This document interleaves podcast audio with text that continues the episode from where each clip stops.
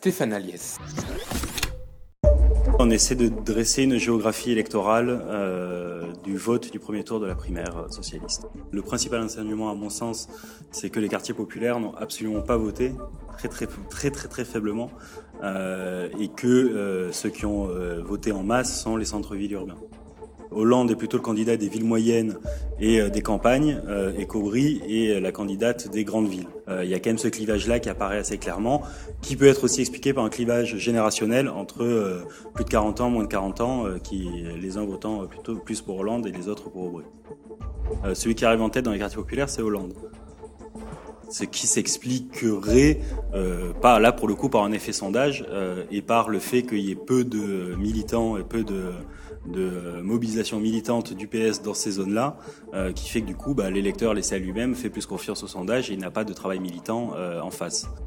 Ségolène Royal misait beaucoup sur ce sur, sur, ce, cet élan-là. Euh, donc effectivement, c'est impacté. On voit que euh, bien que les scores soient très faibles euh, de participation, euh, Royal en pourcentage est plus à 15% dans ces zones-là, alors qu'elle est à 7 voire à 5, voire moins de 5 dans d'autres dans des villes et dans des dans des zones plus bourgeoises, on va dire.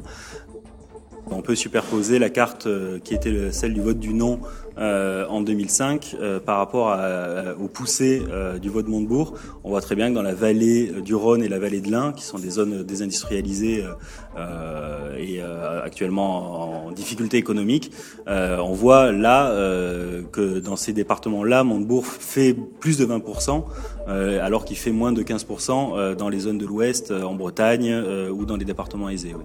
Là où il y a euh, un maire qui a appelé, ou qui est dans le comité de campagne d'un des deux candidats, euh, ça se voit très concrètement. Il y a des poussées euh, à Grenoble, à Toulouse euh, ou à Strasbourg.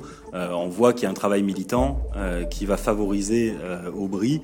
Inversement, à Liévin, à Cherbourg ou à Dunkerque, un travail militant de proche de Hollande donne un résultat favorable à Hollande par rapport à Aubry, alors qu'on est plutôt dans des zones qui sont favorables à l'autre candidat.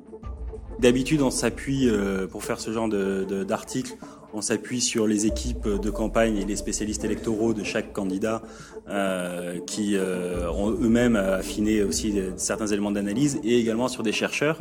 Euh, et sauf que là, on s'est rendu compte que les, dans les équipes de campagne, les mecs étaient déjà portés sur le second tour, donc n'ont pas eu le temps vraiment de faire l'analyse électorale pour les mêmes raisons que nous, c'est-à-dire que c'est très compliqué à collecter euh, et à, re, et à définir juste le scrutin d'une ville, c'est déjà super compliqué et super long. Euh, et les mecs ayant un deuxième tour dès dimanche, ils n'ont pas le temps de, se pencher là-dessus. Et les chercheurs, pareil, attendent euh, le second tour pour faire un vrai travail euh, qui prenne du temps, mais il n'y a pas de, on a, c'est très difficile là d'avoir tout de suite euh, des vraies cartes électorales en bonne et due forme.